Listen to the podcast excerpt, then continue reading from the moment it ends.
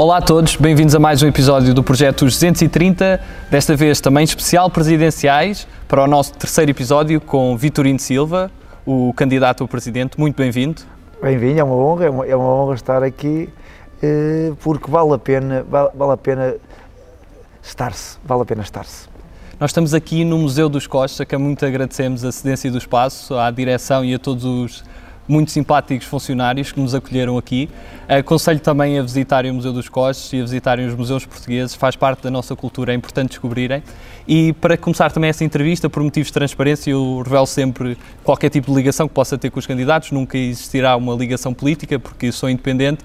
Com o Tino, com o Vitorino Silva, Uh, Liguei-lhe em outubro, começámos a falar nessa altura para marcar a entrevista, marcámos para hoje e encontrámos há dois dias e tivemos uma interessante conversa de, de quatro horas em Alfama, este bairro muito, muito histórico e muito nosso. Um, Vitorino, a primeira pergunta que, que lhe gostaria de, de, fazer, visto que também começámos a falar em outubro e a sua agenda na, na altura era diferente, sente que, que, há alguma razão específica para não o ouvirem há mais tempo, sendo que já anunciou a sua candidatura em setembro? Eu já agradeço o ter estado atento, porque há muita gente que mesmo atento que fez-se distraído e fiquei contente, foste a primeira pessoa a ligar, eu não tinha agenda, e foi o primeiro contacto que eu pus na agenda para esta caminhada e que espero que seja uma caminhada triunfal, porque eu quando comecei, comecei na cota zero, ao quilómetro zero, e desde que tu me telefonaste, eu já fiz muitos quilómetros. Eu não sei se vou conseguir fazer 3 mil e tal, 300 e tal quilómetros, mas eu já estou para ir no 100 e tal quilómetros. Arranquei em Rãs a zero e neste momento já fiz para aí 100 e tal quilómetros e o objetivo é, é conseguir 300 e tal quilómetros. E para quem não, não, compreende toda esta dinâmica da recolha das assinaturas, porque é um processo também muito burocrático, como é que é tudo isto de, de uma pessoa avançar para uma candidatura e fazer essa recolha, contactar as pessoas? Eu, eu, eu acho que estou em vantagem, porquê? Porque eu, como estou sempre no meio do, do povo, falo que as pessoas no dia a dia não é difícil eu chegar à frente de qualquer pessoa e assina aí as pessoas conhecem-me. É mais fácil as pessoas acederem uma propositura a quem conhece do que a quem não conhece. E depois também apareceu o tempo de, de pandemia. Eu, claro que eu podia ter 7 ou 8 ou 10 pessoas a, a arranjar assinaturas, mas se eu fosse para a rua arranjar assinaturas com 10 pessoas, ninguém assinava. Sabia que o trabalho ia ser mais duro, sabia que ia ter que ser um a um, mas também sabia que tinha que parar mais cedo, porque há uma coisa que é o, que é o tempo. E eu sabia que se desde agosto, setembro, fizesse uma rua por dia, Bom dia, eu trabalho no Porto, sou calceteiro, trabalho até às duas e meia da tarde e eu todos os dias no Porto, quando saía do trabalho, pegava na, nas, nas, folhas, nos impressos e hoje vou passar da Bandeira, amanhã vou para o Bolhão, depois vou para, Costa Cabral, depois vou para o Mial, depois para, para o bairro tal, enquanto havia luz. Enquanto havia luz, porquê? Porque o bilhete de entidade tem os números muito pequeninos e era muito difícil arranjar assinaturas a partir da luz se ir embora. Outro dia ia trabalhar, chegava até às duas e meia, tomava um banhinho, almoçava e mais uma rua. E de rua a rua, de porta a porta, desde o barbeiro, desde o merceeiro, desde o cantoneiro que estava a trabalhar, desde o pedreiro que estava ali a, baixar uma guia, as pessoas foram assinando. Claro que há 5 anos foi mais difícil, porque há 5 anos, em cada 20 pessoas, em cada 10 pessoas assinavam duas pessoas. Eu chegava às pessoas, dizia, eu sou o Tino, quero chegar a Presidente da República, preciso de tantas assinaturas, e as pessoas fugiam. E eu fazia assim e as pessoas... E lá vinha uma ou outra e com muita insistência as pessoas assinavam. E não estávamos em tempo de Covid. Pessoal que passaram 5 anos e as pessoas gostaram da minha candidatura há 5 anos atrás.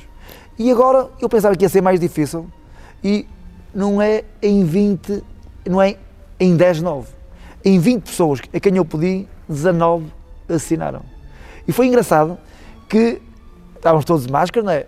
E em que eu pedia às pessoas para assinar e, e elas faziam assim e elas iam embora. Mas eu falava, olha, eu sou o Tino, e foi a minha voz que as chamou, e eu consegui 90% das assinaturas pela voz. Porque as pessoas não me podiam ver, não sei o que era, porque andei sempre mascarado. E percebi a força da minha voz. Pronto, arranjei as assinaturas, entreguei o processo. Claro que ele está contra o tempo, porque havia um prazo, tínhamos que entrar até dia 24 de dezembro. Eu não tinha tempo para dar entrevistas e o que eu te pedi, logo quando pediste para eu falar, eu disse, eu falo, mas deixa-me ter o alvará. Pá, se me pedes para ir a Lisboa um dia, eu não sou candidato. E foi a minha preocupação. Depois, entretanto, começaram a ligar mais alguns jornalistas, mais alguns jornalistas, e eu disse a todos os jornalistas o que te disse a ti. Não estorbem. Se, se me situarem, se aparecerem à minha frente, eu não consigo ser candidato. Consegui entregar assinaturas a tempo e depois também percebi que os outros candidatos estavam muito na linha da frente. Iam no pelotão. Eu ia muito lá atrás, à beira do carro, vassoura. E eles pensavam que já estavam muito longe de mim e que eu nunca ia chegar ao pé deles. E o que é certo é que, na altura, escolheram dos debates e eu sei me calar, sei, eu sei me falar, sei me queixar, não pedia ninguém, porque eu nunca pedi para um debate, nunca pedi um frame de televisão, nunca pedi uma linha no jornal, nunca pedi um segundo na rádio, porque as pessoas que me conhecem, e muitos acusam-me de dizer que eu quero é fama, não há nenhum jornalista, não há, porque eu respeito muito e separo os poderes. Eu acho que nunca na vida eu vou ter a pedir-lhe para dar uma entrevista, não, depois estou nas mãos deste jornalista. E o que é certo é que os jornalistas também têm que estar atentos e têm que ser, eh, no fundo, no fundo igualitários, porque, porque é a democracia que que está em jogo. Na altura puseram para, para fora, eu não disse nada, não, não, ia aos debates, não me queixei, só que o povo que não é burro, o povo avulso, o povo anónimo, começou a perceber que havia um candidato que ficou de fora. E que o povo, tal como eu, não gosta de injustiças e começou a cair em cima das televisões. E o que é certo é que de nenhum debate tenho dois. E não pedi e agradeço ao povo anónimo, ao povo avulso que quer gritar, que quer dignidade e que, e que perceberam que lhe estavam a, a, tirar. Vitorino, vamos então ao seu percurso pessoal. É um, um freguês muito orgulhoso de, da sua terra, de, de Rãs. Como é que descreve Rãs, para quem não conhece Rãs? Rãs é um presépio. Rãs é um presépio. Rãs é um presépio. Podem ter a certeza que eh, eu não sou o menino de Jesus, eu, não sei em Rãs eh, qual é a, ver, a figura que. Mas, há uma, mas, mas tá, sei que também não sou o burro. Agora, Rãs é um presépio, é uma terra muito bonita, com vistas para o céu, uma terra com muita vida, com muita juventude, com um passado, mas também com muito futuro. Porque as pessoas de Rãs também gostam, gostam muito de, de viver ali. Ou seja, eu costumo dizer que a nossa terra não é onde nós pousamos a cabeça no travesseiro, é onde pousamos o coração. E eu tenho a certeza que as pessoas de Rãs pousam o seu coração em Rãs. Mesmo os ranenses que, por qualquer motivo, estão fora, no estrangeiro, mesmo no estrangeiro, calcando com a cabeça eh, eh, eh, os travesseiros, onde quer que estejam, mas o coração daquela gente está sempre em Rãs. E como é que foi crescer em Rãs? Porque o Vitorino conta também muito algumas histórias, como ter aprendido a ler num café, a ler ao contrário. Como é que foi toda essa vivência na sua infância? Eu sempre fui curioso, sempre fui curioso. Eu sempre gostei de, de respirar o ar que procuro. Mas a coisa que mais gosto é respirar e se puder respirar o ar que procuro, não gosto de respirar o ar que me metem à frente. Sou muito sensível, pronto, não gosto, não gosto. E eh, como sou curioso e sou uma pessoa pronto, também muito. Eh, gosto de viver intensamente, eu sempre gostei de viver intensamente. E como sou curioso, eu gostava de ir ao café. Ao café. E alguns colegas meus, eh, quando iam ao café por causa dos roçados, das guloseimas, eu ia para o café para pedir o jornal ao Zé Correia, só que ele não mudava que eu tinha 4, 5 anos, eh, ele não mudava. E o que é que eu fazia? Esperava que chegasse alguém que soubesse ler para o Zé Correia lhe dar o jornal, e o Zé Correia dava o jornal, e eu e eles sentavam-se e eu punha-me do outro lado da mesa, que sou curioso, e foi assim que aprendi a ler. Mas também foi assim que aprendi a escrever, porque eu se não soubesse ler não sabia escrever. E foi aquele jornal, que era o Jornal Notícias do Porto, que me eh, fez evoluir, fez de, da leitura para a escrita e comecei a escrever as minhas primeiras letras tamanho ao contrário. Pronto, eu os P's, pronto, punha um D. Pronto, foi assim que aprendi a ler. E há um momento, numa ceia de Natal, que, que há um momento importante na sua vida, em que o seu irmão desafiou para, para ser candidato e para servir a sua freguesia. O seu irmão, que também já tinha sido candidato de outra forma, mas desafiou porque confiava em si. Como é que foi essa ceia de Natal? É, como todas, como todas as ceias de Natal, as ceias de Natal em nossa casa são ceias em que não temos só bacalhau nem azeite, também estamos à mesa. E quando estamos à mesa falamos de tudo e sobre tudo. Nós não vamos para aquela ceia, não vamos para aquela mesa só para comer, só para beber. Não é, o Natal não é isso. O Natal também não é só fartura. O Natal, porque há dois tipos de alimentos. O alimento que vai aqui para o estômago e o alimento que vai para a cabeça. E, e, usamos muito também aquele alimento para a cabeça em que falamos de tudo e sobre tudo. E naquela noite de Natal chegou a altura de falar de política. O NECA, que era o irmão mais velho, E uh, quando chegou a altura, ele disse: Não, meto mais, isto é uma terra de controladores, não há hipótese. A única pessoa capaz de pôr rãs no mapa é o Vitorino. Eu ria-me, este gajo está completamente apanhado. O que eu quero é ver uns copos, dar chutes numa bola. Política. Ninguém naquela altura queria política. Né? Os jovens não queriam política. E ele, não, tu és a única pessoa capaz de pôr rãs no mapa. Rãs tem que ir para o mapa, porque há espaço no mapa para pôr rãs. E eu ria-me. Minha mãe, a senhora dizia, Neca, por amor de Deus, não metas isto na cabeça da miúda. A minha mãe não queria ver um filho dela a lutar contra o poder. Nós fomos gente humilde, né? ficámos sem pai muito cedo, oito filhos. Pronto, é muito difícil compreender as pessoas mais humildes, pronto, em que vivimos numa casa que o chão era em terra, né? lareira, pronto, porque, mas nunca, nunca nos faltou comida, nem nunca nos faltou aquecimento. Nunca nos faltou aquecimento e também nunca nos faltaram livros em casa a nossa mãe nunca deixou de, de, ter dinheiro para livros, para comida e para agasalho, e em que, claro que os meus irmãos estudavam à luz das candeias. Os meus irmãos estudavam à luz das candeias. Já havia quem tinha luz elétrica, não é? E em que, e quando era muito duro, a minha mãe ver um filho dela a lutar contra os homens do poder. Minha mãe dizia: Ó oh, rapaz, a política só acarreta desgostos. A política só acarreta desgostos. E eu ria, não disse nada. Naquela véspera, aquele dia passou, veio a véspera de novo, tornámos a juntar e ele, o Neca, então pá, já decidiste? E eu ria-me. Eu, este gajo está parvo. No dia 5 de janeiro de 1992, 93, que foi na noite de Natal de 92, passei a andar no 92 para 93, no dia 5 de janeiro de 1993, eh, eu estava numa frente de trabalho eu era o soldado Silva, estava na tropa, e vão buscar a tarouca, queriam falar comigo, vão a tarouca, queriam falar comigo, e eu quem é? Olha, você tem, tem que ir para casa urgentemente. Mas não, não, me disseram o que é que tinha acontecido. Eu pensei que tinha acontecido alguma coisa à, à minha mãe. Chego a casa, bom, liguei, liguei para casa, perguntei o que é que tinha passado e disseram-me que o Neca tinha morrido. O meu irmão Neca, que morreu no dia 5 de janeiro, hoje é dia 6 de, de janeiro, faz dois anos que, que, que, ele foi enterrado em Rãs. O Neca tinha morrido, mas eu antes de ter com o Neca, antes de ter com a minha família, fui ter com o Neca à morgue do hospital. Pronto, eu, eu chego à morgue, beijo o saco, abro o saco, vi que era o Neca, olhei para ele e disse: Mais posso te fazer, vou pôr Rãs no mapa. Eu entrei na política ali, porque eu não acreditava, mas depois comecei a perceber que para o Neca acreditar é porque tinha que haver uma razão. E pronto, e fui candidato contra o poder. Na altura as pessoas riam-se, gozavam-me, diziam que eu não, não, ia ter 50 votos. És bom rapaz, mas ainda havia ser bonito ver um calceiro a presidente junto. Eu que até tenho estudos e não sei o quê. E eu dizia, mas eu vou pôr rãs no mapa. Eu quero pôr rãs no mapa. Eu, eu quero que não haja rãs de cima nem rãs de baixo. E riram-se durante muito tempo. E começaram a dizer, e eu comecei a perguntar porquê que, que eles se riam, porque é que eu não podia ser presidente junto. E eles diziam: Tu és muito bom rapaz, até és inteligente, mas és novo. E eu disse: Mas eu, eu, eu vou ser prejudicado por ser novo. Eu não posso ser presidente junto por ser. Eu não tenho competência depois dos outros. E neste país ainda há muita gente que olha para os novos, para quem nasceu depois dos outros com desconfiança. Os políticos hoje em dia, quem tem 50, 60, 70, olha para quem tem 20, 25, com desconfiança. Sabem que os 20, 25 sabem muito mais do que eles, porque é a geração mais preparada, mas a única coisa que podem dizer é aquilo que as pessoas da minha terra diziam. És bom rapaz, até és inteligente, tens capacidades, mas és novo.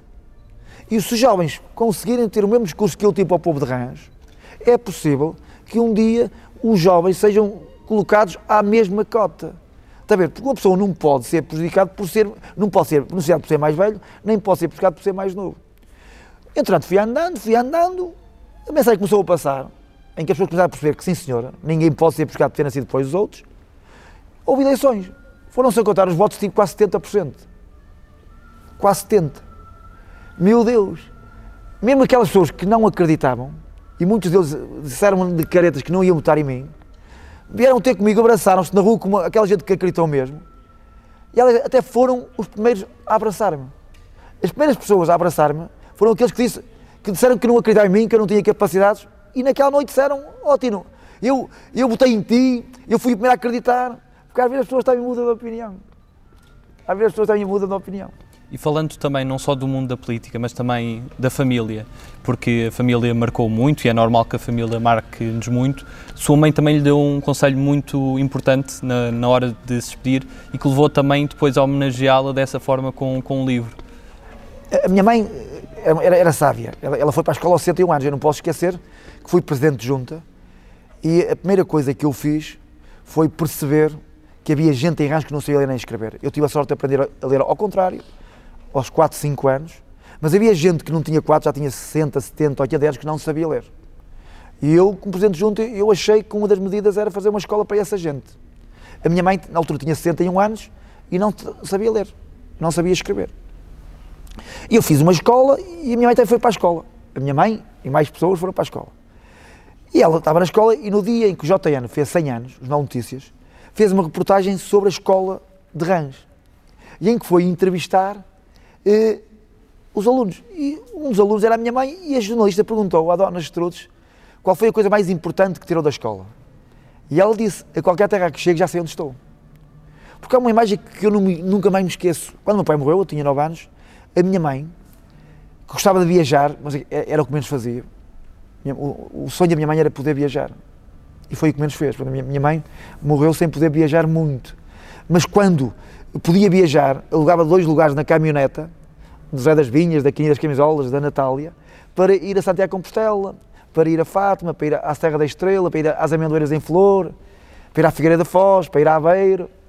E alugava sempre dois lugares. E era um para cada filho. Nós éramos oito filhos e cada vez que ela ia, levava um filho para ir acompanhar, mas o lugar da janela era sempre da minha mãe.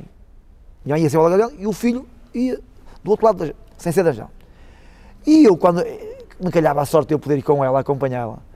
Às vezes íamos na estrada, no autocarro, e o autocarro começava assim a tropiedar, e era o barulho dos paralelos, porque há zonas, por esse país fora, que às vezes no meio do Alcatrão há paralelos, e normalmente há paralelos, demonstra a nobreza das terras, é onde tem a placa a dizer o nome da terra onde estamos a chegar. E a minha mãe, quando via os paralelos, tocava-me assim, e era assim, oh, rapaz, que terra é esta? Porque ela chamava a todos os filhos o rapaz, era, oh, tratava-os todos por rapaz. Oh, oh, não era putino, não era boneca, não era pouquinho, era oh, rapaz. Tocava assim, oh, rapaz, terra esta, e eu olhava para a tabuleta e dizia, oh mãe, é, é que bilhar. Mas dizia contente, mas também muito triste. Depois íamos para outra terra, apareciam os eles outra vez, havia uma tableta, que terra é esta? E eu, oh mãe, é Coimbra. Ele dizia contente, porque estava a dizer onde ela estava, mas ela, mas ficava triste porque a minha mãe não sabia. E fiquei contente, quando estava a minha a dar aquela entrevista, ela dizia, qual, te, qual foi a coisa mais importante que aprendeu na escola? Ela, a qualquer terra que chegue já sei onde estou. Eu acho que fiz das obras mais bonitas, porque as obras que eu fiz, como Presidente de Junta, foram obras muito simples, eu não fiz grandes obras. Olha, outra obra que eu fiz foi de um degrau, fiz dois, em que havia uma senhora que rebaixaram a estrada e, e o degrau, a senhora tinha quase 80 anos, o degrau aumentou. E estavam lá engenheiros, estavam lá técnicos, gente possível de obras e não sei o quê, e não conseguia resolver o problema da mulher. E foram embora e eu deixei-os ir, porque a mulher não conseguia subir. Tinha mais dificuldade em subir para entrar em casa. Eu chamei um amigo, uma reverdadeira, o degrau tinha 60, cortámos a meio e fizemos de, dois, de um degrau dois. porque eu acho que os políticos, mais do que fazerem as grandes obras, porque há muitos políticos que fazem obras para para ter o nome deles nas placas. Há muitos políticos que fazem obras, não é para, para ter obras para, para servir a comunidade, é só porque gostam de ver, está a ver, o nome deles ali nas placas. Não, eu não, não tenho nenhuma placa em Rãs. Nem eu quero nenhuma, senão eu arrancava se algum dia alguém pusesse uma placa com o nome do Tino de Rãs, eu arrancava a placa. A dizer, porque eu não faço obras pequenas, ver, mas são as mais importantes, à procura das placas. E os políticos não devem estar eh, à procura das. Porque política é uma missão. Política é uma missão. E eu, quando digo que a minha mãe uh, sabia onde estava, fiquei todo contente e foi sempre a minha conselheira. Minha mãe deu muitos conselhos, deu-me sempre conselhos. Nunca parou de dar conselhos e muitas vezes eu ouvia, outra vez não ouvia. Mas hoje tenho a certeza que todos os conselhos que ela deu, ela estava certa. A minha mãe, mesmo sendo quase analfabeta, os conselhos que me deu, e havia uma coisa que ela dizia que eu gostava muito, que era quando nós estávamos em família, quando a família fala-se tudo e sobre tudo, aquilo é pior que nos debates. falam que, que há muita confusão nos debates aí das televisões entre os políticos. Mas nos debates em nossa casa, quando estávamos os nossos irmãos, pensámos todos diferentes, porque a minha mãe teve oito filhos e deu oito educações diferentes. Ela chamava os filhos pontos cardeais. E sabe porquê? Porque há pais que têm dois e três filhos e dão educação igual aos dois e três filhos. Minha mãe percebeu, mesmo sendo quase analfabeta, que tinha que dar tinha que dar educações diferentes, diferentes. E em que a minha mãe, uh, a minha mãe uh, sempre dizia, quando nós estávamos ali a fazer muito barulho, e ela como moderadora, ela pegava no, pau da vassoura, punha-se em pé e dizia, quando nós estávamos a falar demais, ela dizia uma frase que nos matava a todos, que nos calava a todos. Nunca aprofundar o que não tem sentido. Das frases que a minha mãe, marcou foi essa, o nunca aprofundar. Quando nós estávamos ali todos zangados, a, a discutir pontos de vista diferentes, e ela nos queria calar, ela calava-nos com essa frase. Ó oh, rapazes, nunca aprofundem o que não tem sentido. E hoje fico triste que às vezes aprofunda-se muito o que não tem sentido. Eu vejo nos debates, na política, não sei o quê, muita gente. E depois também dizia uma coisa muito engraçada, que também que nos ensinou. Foi a levantar-se cedo, todos. A nossa mãe ensinou-nos, o melhor professor é aquele que ensina os filhos a levantar-se cedo. Há pais que são professores universitários que os filhos não se levantam, não ensinaram os filhos a levantarem-se. Há pais que não sabem ensinar os filhos a levantarem-se cedo.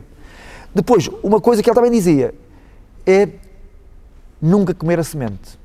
Nós tínhamos o campo, ficámos sem o nosso pai, e depois quem fez o nosso pai foi o campo que nós tínhamos ao pé da porta, que nos punha comida na mesa e que nos, punha, que nos agasalhava.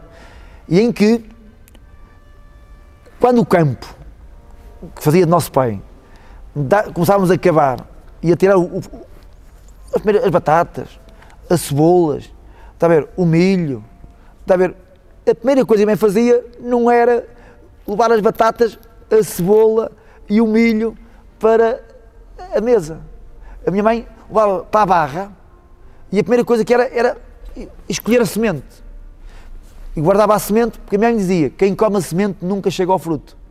E há uma coisa que em nossa casa, mesmo minha sendo humilde e vivendo com muitas dificuldades, quando criamos sozinha, eh, com a ajuda daquele campo, nunca na vida virou as costas à semente e nunca na vida também, porque guardámos a semente, tivemos falta de fruto. Eu vejo muitas vezes, hoje em Portugal, quando falam-se dinheiro, muito, muito dinheiro, caminhões de dinheiro, dinheiro, dinheiro, dinheiro, dinheiro, dinheiro, dinheiro, e fico triste porque eles comem a semente. O fruto não chega, está a? Porque o dinheiro que vem não é o fruto, é a semente. Há também uma vinda especial a Lisboa, que, que foi ao congresso do, do PS e teve uma, uma reação muito grande no próprio Congresso, em que estava também o engenheiro António Guterres. Como é que foi esse dia e toda essa experiência? Olha, foi, eu, eu, era presidente junto há seis anos, tinha prometido ao meu irmão Neca que ia pôr ganhos no mapa e percebi que aquela era a oportunidade. Era aquele dia. E vim, vim, preparado, com a missão de falar para fora do Coliseu. Normalmente nos partidos as pessoas falam para dentro, falam para o chefe, e eu percebi que havia gente, mas claro que tinha que usar a matemática eu tinha que usar a matemática. E quando o Almeida Santos, uma pessoa que eu muito prezo, disse: Meus amigos, podem falar 3 minutos cada congressista e as inscrições são, começam às 3 horas da tarde. Eu pensei assim: 3 minutos cada, cada, cada congressista, há uns que falam mais do que outros, vou dar média. Os políticos falam muito, não é? Os gostam de falar muito. Vou dar o dobro, 6 minutos para cada um. Eles a irem, a virem e eu olhei para a menina que estava a pedir os peças a palavra, lá no Coliseu, as inscrições para poderem discursar, que eu, eu, eu, era congressista. E começo a ver a fila, e a olhar para a fila, e um, dois, três, quatro, cinco, seis, sete, oito, nove, dez, estes estão até às quatro. Seis minutos cada um, agora tem 60 minutos, 60 dividido por 10 dá, dão até às quatro. Depois mais um, dois, três, dez até às cinco. Mais 10 até às 6. Mais 10 até às 7. Eu queria falar às 7, porque eu não queria falar às 8, porque eu sabia que às 8 não podia falar, porque às 8 ia falar o Guterres, porque estavam as televisões todas à espera do Guterres, porque aquilo é tudo feito de régua e esquadro, e aquilo é tudo controlado ao pormenor. Eu disse, eu vou 7, que assim. Mas não sabia que, que, as contas iam dar certas. Eu chego às 7 horas e meto-me na fila. E entrego o papel. Às 7 horas eu, estava lá sentado no, no Coliseu, até tinha vontade de ir à casa e nem fui, eu estava apertado porque eu queria ir à casa, mas não, porque eu podia ir à casa de banho e eles chamarem por mim e eu perder aquela oportunidade onde eu não podia comer de sono. O que é que às 7 horas o Almeida Santos disse: Vou chamar ao palanque o, candidato, o delegado Vitorino Silva. E eu subo, faço aquele discurso e foi o que vocês viram. E foi o que vocês viram. E agora falando também de, da sua profissão, é calceteiro, é a profissão que, que, sempre aprendeu o seu ofício, o que é que isso lhe trouxe? O que é que lhe ah, ah ensinou ah, ah, muito? Mas falar nisso, agora fala, puxando atrás. Claro que depois houve aquele abraço e a minha vida mudou. E Rãs começava a, a, a, a, ser colocado no mapa. Pronto. E Rãs já tinha uma placa. E Rãs até já tinha uma placa grande à entrada de Rãs, na 106. Só que Rãs começou a ir para o mapa e as pessoas, ao virem naquela estrada, viam uma placa, que era uma placa muito grande, e, mas não viam Rãs, porque a placa grande não deixava ver a terra. E também percebi que tinha que reduzir a placa. E hoje a placa de Rãs é uma placa muito pequenina, só tem 4 letras, mas é muito pequenina, tem para aí 30 por 20, ok, na entrada, porque há terras placas muito grandes, é? mas depois não se vê a terra. E hoje as pessoas veem a placa, mas também veem a Rãs. E hoje perceberam que Rãs estava a ser ofuscada por aquela placa grande naquela estrada. E hoje toda a gente consegue ver Rãs. E o Guterres, eu dei o abraço, fiquei muito conhecido, depois Hermano José, Margarida Marante, sempre de roda no ar, nas televisões todas, Lisboa, uma pessoa que quase que nunca tinha vindo a Lisboa e depois está a viver em Lisboa. Focos, luz, tudo, sempre de roda no ar. E um dia chego a casa, às 4 horas da manhã, e quando chego a casa, tento, um dia igual a muitos outros, tento abrir a porta devagarinho, eh, meto-me eh, o sapato assim à entrada da porta, não acendo a luz, vou para o quarto, isto em 2000, 2001, vou para o quarto, a minha mulher está numa parte da cama, a minha filha está no meio, a Catarina está no meio da cama, e eu levanto a manta, tento-me deitar e encostei-me ao travesseiro e pensei assim, estou safo. Mas só que senti uma pernita, senti uma pernita a bater-me na perna, na minha perna. Era a perna da minha filha a dizer-me, vai embora pai, vai embora pai. E eu não consegui dormir naquela noite e foi a noite mais bonita da minha vida. Foi a noite, no fundo, no fundo, um ponto de viragem. Há um tino até aquela noite e depois daquela noite. Eu que tinha os focos, eu que tinha o mundo todo à minha frente. Televisão, jornais, dançava com a Catarina Furtado, ia para os copos com represas, tudo, tudo, tudo. Fina Flor era comentador ao, ao, lado da mãe de Paulo Portas, era entrevistado todos grandes figuras, Herman Margarida Marante. Eu pensei, eu fui órfão de pai com 9 anos. Eu percebi daquele toque da minha filha, da Catarina, foi, ó oh pai, eu não quero ser órfão de pai contigo vivo. Pronto. E na altura, eu, em vez de ter um mundo à minha frente, que era o mundo dos focos, da luz, da ribalta, escolhi ter um mundo ao meu lado. E eu acho que foi das coisas mais bonitas, porque eh, eu, a Catarina ensinou-me a crescer. E também foi muito, para mim foi muito, foi, foi um privilégio eu também crescer ao ver a minha filha crescer. Porque há políticos que são ministros, que são secretários-gerais da ONU, que são. Eu, né, o Mandela, eu estive em Nova Iorque ali, nas Nações Unidas, lá de Mandela, e foi um homem que fez muita coisa pelo mundo, muita coisa pelo mundo, mas uma das grandes mágoas dele na vida, e tem uma história de vida riquíssima, foi que não viu os filhos crescer. E é um homem que foi, recebeu grandes homenagens, grandes, homenagens, grandes é respeitado em todo o mundo. Está a ver? E a medalha mais importante que ele devia ter, que era a medalha ponto, que a minha filha me deu, que é, ó oh, pai, vê-me crescer. Pronto, porque às vezes os políticos descuram, descuram, está a ver? descuram o próximo e o simples.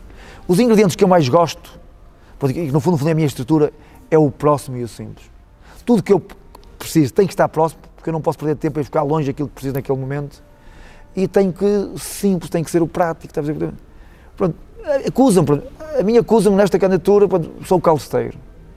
Como se fosse calceteiro fosse crime. Um homem que, que faz, uh, faz chão, sou um tratador de chãos, faço caminhos, olham para mim como com desprezo, mesmo comentadores e não sei o que, porque não, não está preparado, porque eu fico muito triste quando vejo comentadores, aí, alguns intelectuais de esquina, intelectuais que muitos estão lá a ser pagos, não, não para dizer o que pensam, mas para dizer o, o que alguém lhes manda Eu fico muito triste quando uh, não tenho mais defesa, dizem ele não tem eliminação porque é calceteiro. Eu não posso esquecer que a Rainha de Inglaterra, a Rainha de Inglaterra, não tem o nono ano, não tem o sexto ano, foi mecânica ao serviço, na Segunda Guerra Mundial, ao serviço do Reino Unido, e, é, e, está no poder há 70 anos. Eu queria ver esses intelectuais de Quina que dizem que eu não tenho competências porque sou, sou o único não sou doutor. Eu, eu andei na faculdade, fiz muitas vezes na, na, faculdade, mas eu falo verdade, isso não tenho curso, porque se eu quisesse dizer que já tinha o curso, alguns pessoas já me tinham passado, mas quem vai passar não vão ser os professores, sou eu, porque, porque quem sabe se merece passar ou não, não é o professor, é o aluno. Eu não, não sei inglês, tenho dificuldades em inglês, mas não é, mas tenho outras falhas, tenho, como todos os outros têm muitas falhas, ninguém sabe tudo. Agora, eu sou Presidente da República, vou falar sempre em português, sempre que é uma, a nossa língua, o maior patrimônio que nós temos, e nunca na vida, não vou falar em, é em português, porque, porque há muita gente que é português e que vai fazer discurso aos outros países e fala na língua deles. E os, os outros chefes de Estado, quando chegam aqui, não falam em, eh, em português, falam na língua deles. Até é vergonha. Eu sou Presidente da República, a primeira coisa que faço é que nunca na vida falarei, está a ver, a não ser na nossa língua, está a ver? Porque nós temos que defender o que é nosso. Onde quer que vá, porque está o Parlamento Europeu. A Marisa está no Parlamento Europeu. O João foi no Parlamento. E a Ana Gomes. Eles sabem todas as línguas. Não sabem, eles têm umas coisas nos ouvidos e percebem porque. E há uma coisa que eu tenho a certeza, eu nunca na vida vou mandar a extinguir com uma profissão que é a profissão de tradutor. Porque há muita gente que querem extinguir as profissões, já extinguiram muitas, mas as profissões de tradutor, quem estuda tra tradução, e há universidades que, que, recebem ali as propinas de quem tira o curso de, de, de, de tradução e depois querem mandá-los para os empregos. Eu não, eu vou falar sempre, sempre em português. E não tenho problemas nenhum que não me acusem que não sei falar uh, mandarim ou que falo pouco em inglês. Eu sei falar, percebo inglês, eu leio livros em inglês. Agora, dou muito mais erros em inglês que em português. Seja, e todos os meus adversários dão erros. Ah, porque eu tenho cinco livros publicados. Acusam-me que não, não sou letrado. Eu sou um homem das letras. Claro que também escrevo com pedras. Mas também escrevo com palavras. Ou seja, um, um calceteiro que, que escreve com pedras também não pode escrever com palavras. Eu quero saber quantos livros tem publicados o Marcelo, o João Ferreira, a Ana Gomes, a Marisa, o, o Maiá, o Ventura. E eu lancei um livro em Nova York, na Biblioteca Pública de Nova York, o Acorda para a Vida, depois estive em New York. Nenhuma comunicação social foi lá. E estavam lá. Tenho certeza, se o Marcelo fosse lá falar de um livro de outro, ou só por ter feito o prefácio, estavam lá todos a dizer que o Marcelo fez o prefácio. Eu, de todos os candidatos, acusa-me, sou o que tenho mais livros publicados, mais títulos, porque eu também sou autor. Eu não quero ser o melhor a nada. Eu, a minha vida, se eu quiser ser o melhor numa coisa, morria analfabeto, porque uma pessoa que perde todo o tempo do mundo a fazer a mesma coisa, está a ver, morre, não experimenta outras coisas. E eu gosto de experimentar um bocadinho de história, um bocadinho de geologia, um bocadinho de psicologia, um bocadinho de calçada, um bocadinho de literatura, um bocadinho de música. Um bocadinho... E eu gosto de. Porque o melhor pão é que tem mistura. Eu gosto de misturar. Está a o que eu estou a dizer? Não quero ser o melhor. Eu não quero ser. Eu nunca na vida estava 15, 15 anos a, a comentar livros dos outros. Perder 15 anos a fazer a mesma coisa. Naqueles 15 anos ele podia ter feito muitas outras coisas, percebe o que eu estou a dizer? Mas eu acho que. Isto é apenas um exemplo. Falando agora da, da, sua candidatura, também já mencionou preconceitos que, que, existem quanto à sua candidatura, mas a pergunta que lhe faço é. Ah, mas quem não acreditar naquilo que eu digo, que vejam a coroa do Crown, que é, e que vem que a rainha de Inglaterra, que está no poder há 70 anos, Inglaterra não é um país qualquer, e é um país que eu respeito muito, porque é a aliança mais antiga que nós temos. Está a ver? E na maior aliança antiga que nós temos, que a Inglaterra tem, que a Inglaterra tem eh, a mais antiga, a que está à frente do poder, que é rainha, rainha, há sete séculos, não tenho nono ano, não tenho sexto ano, e era mecânica. E na Inglaterra ninguém a critica, há 70 anos que ninguém a critica, por ela não ter o nono ano, não ter o sexto ano e por ter sido mecânica na Guerra Mundial. E falando da, da sua candidatura, se, se for presidente, é presidente, o mandato é até 2026. Onde é que foi Portugal em 2026? Eu vejo o Portugal onde Portugal nunca deixou de estar, que é no mundo. Assim como eu pus Rãs no mapa, Há muitos portugueses que tentam tirar Portugal do mapa. Né? Tentam. Há uma coisa que eu tenho certeza, em 2026 Portugal vai estar no mapa, como sempre esteve, e no mapa mundo. No mapa mundo. E falando das funções de, de, presidente, o presidente tem um conjunto de poderes no âmbito do semipresidencialismo. Fala-se muito da magistratura de influência. O que é que entende e como é que pretende exercer esta magistratura de influência? Cada macaco, eu quando digo, e, e às vezes acuso, pronto, entre, claro que são órgãos diferentes, em o Primeiro-Ministro e o, e, e, o Presidente da República. Eu acho que não, não deve haver tanta cúfia, tanta confiança. Eu acho que há confiança a mais tem que haver mais distância entre o governo. Percebe? E, e às vezes, alguma da proximidade que há é, é por conveniência. E, e, e, vamos ver depois no segundo mandato. Claro, toda a gente sabe que muitas das decisões que se tomaram foi porque precisam um do outro. Neste momento, o, o governo precisa do, do Marcelo, o Marcelo precisa do Costa. Mas a partir do momento em que o Marcelo se for eleito a segunda vez, eu vou ter pena de Costa porque o Marcelo vai, vai ser totalmente o oposto, isto não tenho dúvidas nenhumas. Agora passamos para um conjunto de perguntas mais dinâmicas, de resposta mais rápida. A primeira que lhe faço é: quem é que, na sua opinião, foi o melhor presidente da, da República que tivemos até então? Ramalhianos. Ramalhianos? Sem dúvida, Ramalhianos. E o que é que, para si, simboliza a bandeira nacional, quando vê a bandeira nacional?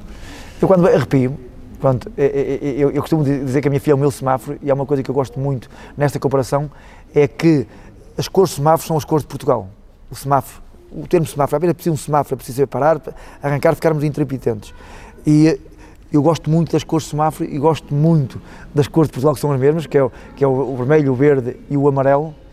E, e, é o que define, é a palavra que eu chamo a minha filha. A minha filha sempre a tratei, uns chamam por miminho, por eu tratei sempre a minha filha como o meu semáforo e fico contente que também tenha as cores da minha bandeira. É Nós estamos aqui ao pé do Cós dos Oceanos, um cós que, que simboliza também o globo, a união do, dos oceanos, a ligação de, do Atlântico ao Índico. O que é que para si também, desse legado histórico, de, da história toda de Portugal, qual foi o momento que, que marcou mais? Ah, eu, eu, olha, até acho ironias do destino ou do tino.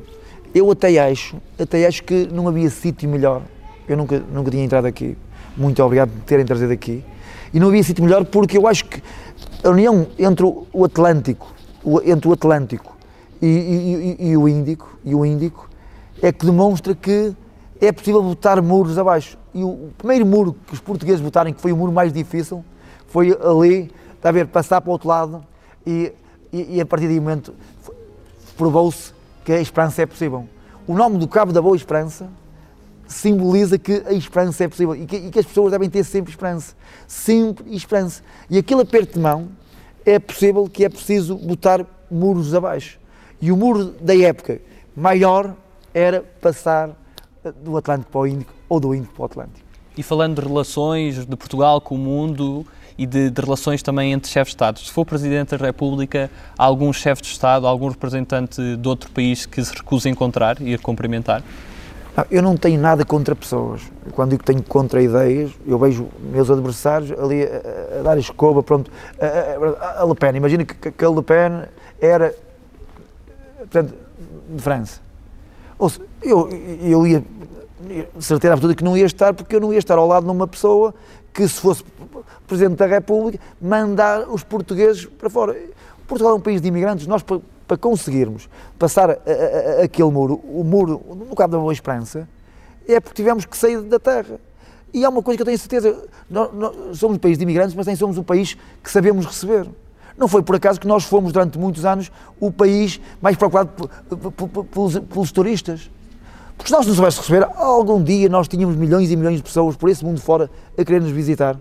E há muita gente que quer que eles não venham. Ou seja, nós temos que ser cidadãos do mundo. Eu, eu, eu não me esqueço, quando tinha 18 anos, eu eh, ia metendo umas moedas no mielheiro. No mielheiro. E quando tinha 18 anos, eu peguei duas fotografias e eh, cinco contos que partiu o mielheiro, terei, e vou ao Governo Civil, vou ao, ao Governo Civil eh, para tirar o passaporte. E terei o passaporte e gastei aquele dinheiro e Agora, aqui há tempos, eu estava ali nas arrumações e vejo aquele passaporte que tirei quando tinha 18 anos com o dinheiro que, que meti no, no milheiro e fiquei muito triste, mas mesmo muito triste, que o, o passaporte ainda tinha os plásticos. Eu não viajei, eu não tive um carimbo. O que eu quero é que vivamos num mundo em que a minha filha, o sonho dela é pegar nos pioneses e ela tem um, um mundo e colar um pionese, espetar um pionese em todos os países do mundo. Esse é o meu grande objetivo. Foi isso que os portugueses demonstraram quando pensaram que era possível hoje um jovem, meu filho, meu filho, minha filha, colocar pioneses em todo o mundo e há muita gente que faz tudo por tudo para que isso não seja possível e eu acredito que isso é possível. Nós também temos perguntas que, que recebemos de, de, pessoas do, do nosso público, de, das pessoas que, que, nos seguem nas várias plataformas e temos aqui duas perguntas. Começo pela pergunta do Nuno Arada. Uh, ele pergunta o seguinte: o que pensa Vitorino de Silva sobre a democracia participativa, a descentralização e a regionalização? Eu há um bocadinho disse, eu, aquele exemplo da presa, não, não pode acontecer. O que acontece quando as pessoas eh, no terreiro do passo abrem a presa e, e quem apanha a água toda são os campos ao pé da porta. Eu quero ter uma presa, no fundo, no fundo, que chega a todos os campos, aos campos que estão longe. Seja, claro que eu gosto muito do mundo, mas é preciso dividir, mas dividir bem e justo. Não sei o que estou a dizer. Não é uh, sempre para os mesmos, é? temos que ser solidários, as regiões têm que ser solidárias. Há regiões que têm mais meios do que outras e, e, e temos que ser solidários. Eu, mas qual é a outra pergunta? Qual é outra? O Francisco Rafael a pergunta qual é a sua posição quanto às propinas. Meu, eu acho que não se deviam pagar propinas. Eu acho que o, o, o Estado, eh, todo, todo, porque uma pessoa quando estuda numa faculdade de português eh, está a está a ganhar conhecimento que pode ser muito útil ao Estado. Eu acho que não devia, mas, mas, mas não estou a ser. Era, as, as universidades eram financiadas, ok, e, e partiam todos o mesmo ponto de partida, porque há muita gente que, que não tirou um curso porque não tinha dinheiro para, para pagar propinas. Às tantas eu não fui para a faculdade, e os meus irmãos, porque não podíamos pagar propinas, tivemos que fazer opções. Está a dizer, eu não estou a dizer o meu caso, eu não estou arrependido. Está a dizer, quantas pessoas que podiam ser hoje bons técnicos, podiam estar à frente de grandes, né, ao serviço do Estado, né, e que ficaram a meio pelo caminho porque não tiveram as mesmas, eh, no fundo, no fundo, as mesmas armas. Eu acho que tudo que seja investir em educação, é saber se eu mas defendia mesmo que é possível e é, é possível não haver depois as privadas é possível as pessoas não se paga para a escola primária, não se paga para o ciclo, não se paga na creche, na escola primária, no ciclo, não se paga propinas, no secundário não se paga propinas. Não, não, não é, isto não é, não é difícil. Passamos a um segmento de, de escolhas e a primeira escolha que proponho é entre humildade e ambição. Ouça, humildade, mas há uma coisa que eu também tenho a dizer. Ouça, eu gosto muito do Ronaldo e do Mourinho e também foram, às vezes, arrogantes. E, e a humildade com a missão, mas também com um bocadinho de arrogância, porque senão somos comidos. Outras coisas que me critico é que sou humilde, mas não sou coitadinho. E há muita diferença entre o humilde e o coitadinho. Está a ver? Mas às vezes também temos de ser arrogantes, há aqueles que querem fazer nós coitadinhos. E o grande segredo do Ronaldo e do Mourinho é quando tiveram que ser arrogantes, foram arrogantes porque nunca perderam a ambição. E cães ou gatos? Eu gosto de cães e gosto de gatos. Não posso esquecer que foi o Sandokan é o primeiro gato e o piloto o primeiro cão. Sempre tivemos animais em casa e é uma coisa que eu tenho a certeza sempre sofremos. Está? Se, quando eles morrem é muito dor. Quando eles morrem é muito dor. E entre o sonho e a realidade? Eu tenho, eu tenho tido a sorte de ter sonhado acordado. E os meus sonhos têm se tornado reais. E, e, poucos sonhos têm ficado a meio. Há, há uns sonhos que, que que duram mais, né? mas que tenho, tenho sonhado pouco. Mas quando sonho, consigo concretizá-los. Porque, prefere, porque não sonho só por sonhar. Prefere campo ou cidade? Eu sou um urbano. Eu sou um urbano, porque há muita gente que quer passar a imagem que eu sou o parolo da aldeia, né? Metade da minha vida foi aldeia, metade cidade, que eu trabalho no Porto eu, há 24 anos, 24 anos e meio, eu tenho 49 anos, pronto, eu quando digo que sou um urbano, também que não gosto que me rotolem lá o, o, Aldeão, está a ver? Sou um urbano, misturo o rural com o urbano. E poesia ou prosa? Há prosa poética, eu gosto muito, domino, porque sou escritor e gosto muito de poesia, e, mas gosto muito também da prosa, porque, porque a prosa também. É, porque é a prosa que nos leva aos poemas. É a prosa, a poesia começa na prosa. Porque se uma pessoa não, não souber construir uma frase, não consegue fazer de certeza um poema. E qual é a figura histórica que o inspira mais? A figura histórica, Jesus Cristo. Jesus Cristo, porquê? Porque não fez milagres, eu não acredito em milagres, nem. Agora, acredito é houve um homem que, que, que era político, quando Cristo era político e que subiu ao cimo do monte, abriu os braços e falou para todos e foi ouvido. E por isso é que o cachimbaram, porque se misturou com o povo. Portanto, e há muita gente, o poder, a cobardia, quem ataca pelas costas, quando vê alguém que sobe ao monte, que abre os braços e que se mistura com o povo e que é percebido, se puderem cachimbar, cachimba. E qual é aquela pessoa que nunca teve a oportunidade de, de almoçar com e, e gostaria de, de, almoçar? Há uma pessoa que um dia gostaria de almoçar, o António Guterres. Gostaria de um dia tomar um café com ele. Eu posso dizer que, que há, uns, há uns tempos fui, fui visitar uma exposição no Museu Nacional da Imprensa no Porto e em que soube como um português chegou ao topo do mundo, que era o Guterres. E aquela exposição era sobre ele ter sido notícia em todos os países do mundo e em todas as línguas do mundo. E eu entro naquela exposição para ver. E chego lá e estou a ver aquela exposição em mandarim, em, em, em inglês, em alemão, país que eu não conhecia, português no topo do mundo, e eu olho para aquelas a expressão e digo, eu conheço este gajo. Este foi aquele que eu lhe dei o abraço. E em que estou lá hora e meia dentro daquela expressão, não entra nenhum visitante. E eu chego à porta para sair e vejo um livro de honra. E vejo o livro de honra e tinha um caneta ao lado. Um caneta ao lado. Eu pego na caneta e fiz a dedicatória e escrevi António, temos andado desencontrados. Pois pus 91 412 49 47 Tino de Rãs. E vim embora. E qual seria o prato de, desse almoço não, especial? O, o que eu estou a dizer é que eu gostava muito de um dia. Pronto, certamente a vida dele mudou, mas também quero que ele saiba que a minha vida mudou e muito depois daquele abraço.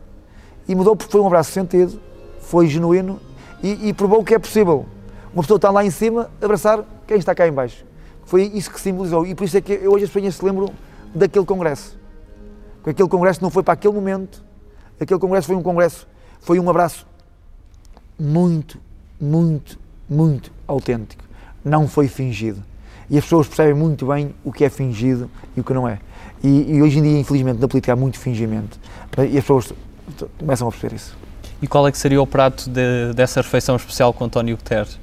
Se há alguma comida preferida que tenha? O prato que eu mais gosto é línguas de bacalhau. Não gosto de todas as línguas, mas as de bacalhau eu gosto e sugeria uma amassada de línguas de bacalhau. E em termos de, de filmes, qual é assim um filme que, que o marque mais? Eu, eu, eu vou dizer, o, o, o, filme que eu mais gostei foi o Titanic. Provou-se que, que, os grandes também caem. Está a ver? E em termos de, de músicas, há assim algum estilo favorito? Eu, eu gosto de Rui Veloso, gosto de músicas com pronúncia mas gosto de. Pois, eu gosto de alegria, eu gosto de Zé Mar, eu gosto de Kim Barreiros, eu gosto de Frank Sinatra, eu gosto de. Eu, eu, eu, eu gosto de vocês quando estou a comer, não sou muito de, pôr comida fora do prato. A minha mãe sempre nos ensinou a comer um bocadinho de tudo. E, e, gosto de toda a música, gosto de música clássica, gosto de, agora não sou um perito em música, mas, mas a música que eu mais gosto é o Não Há Estrelas no Céu, porque as estrelas estão todas na Terra e também gosta muito de, de fado e, e gosto grande muito, Carlos de Carmo. Carlos de Carmo, quando digo gosto muito de fado e, gosto muito da luta que ele teve para, para que fado fosse património mundial e um dia eu tenho um sonho que é ser que a calçada portuguesa seja património mundial vamos tentar, não é? Mas eh, há uma, uma passagem muito engraçada com o Carlos de Carmo que, estou aqui no Museu do Fado, a ver no Museu do Fado em que eu tenho um jornal que é o A Pressa, que é aquele jornal que sai 10 em 10 anos e é um jornal que é vendido num pote, o Harry Potter, e eu fiz uma campanha no Algarve em que era onde houver um guarda-sol ao leitor. E eu ia com o pote, com os jornais dentro a vender, porque eu sou o editor e o ordina, e debaixo de um guarda-sol estava o Carlos do Caro. E comprou-me o meu jornal, comprou-me o livro Palanque em Palanque. E eu, ele disse, olha, eu não tenho nenhum CD aqui. Não, eu... Eu, está bem. Qual foi o meu espanto? Passado uns dias, eu recebo uma carta do Carlos do Carmo, com a rua dele, o nome dele, E, embaixo tinha para Tim de Rãs. E nem tinha código postal, nem tinha número de porta. E a carta chegou. Mandada pelo Carlos do Carmo. E nunca esqueci aquele momento. E para mim é uma referência.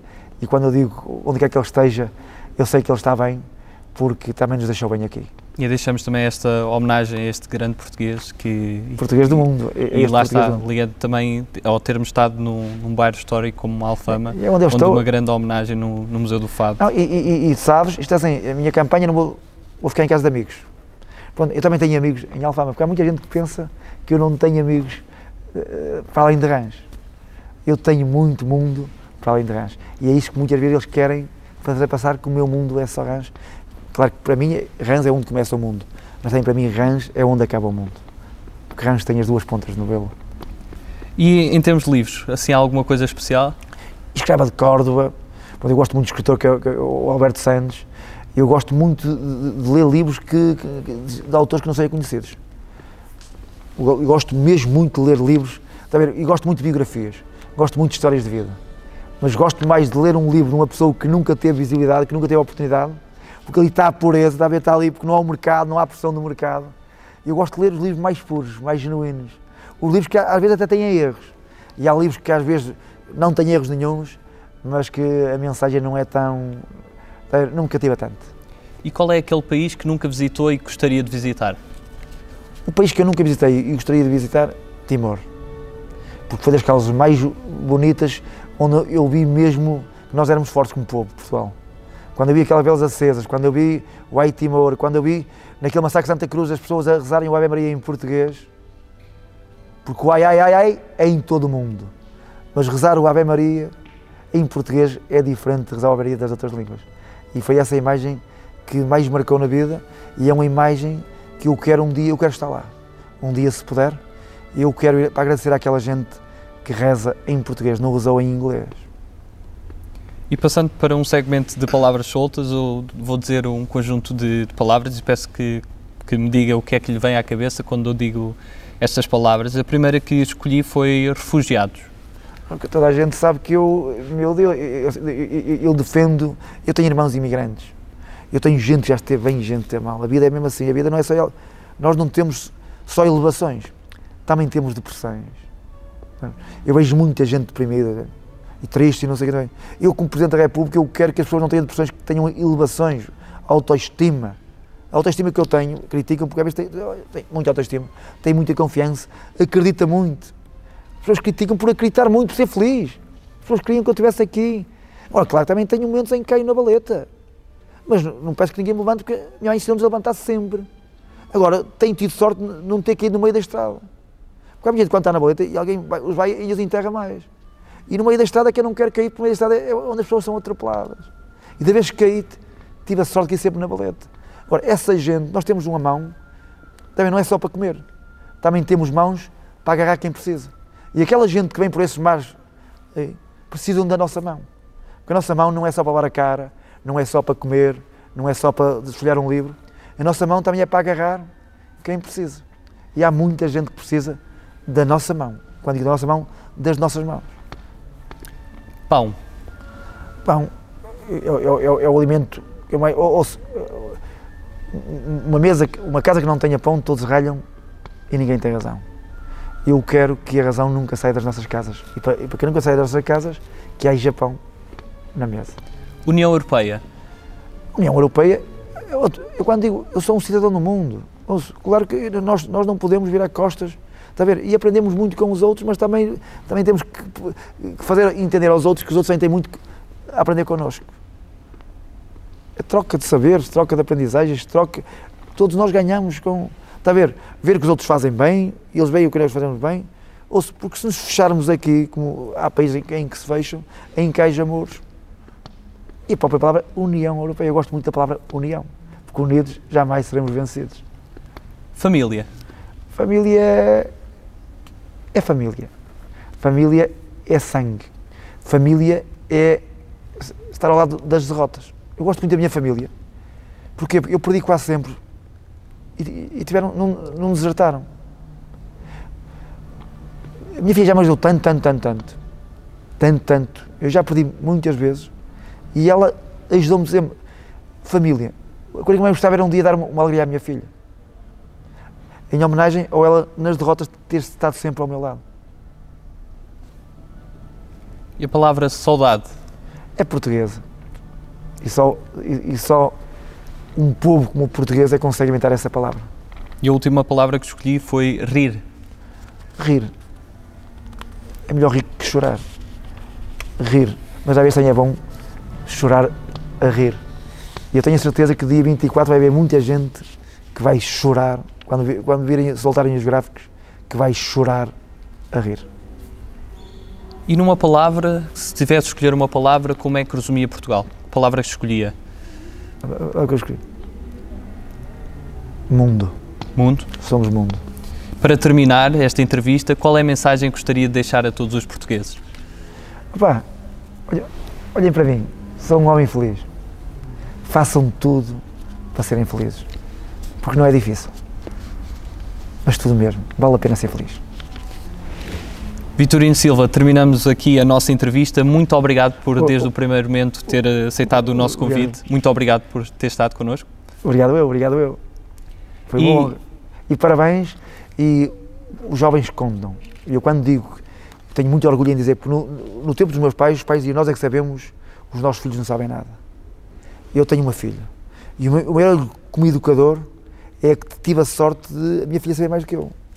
E tenho a certeza que não é o caso único. Eu tenho a certeza que os pais que me estão a ouvir têm que ser humildes e caírem na real, porque estamos ultrapassados.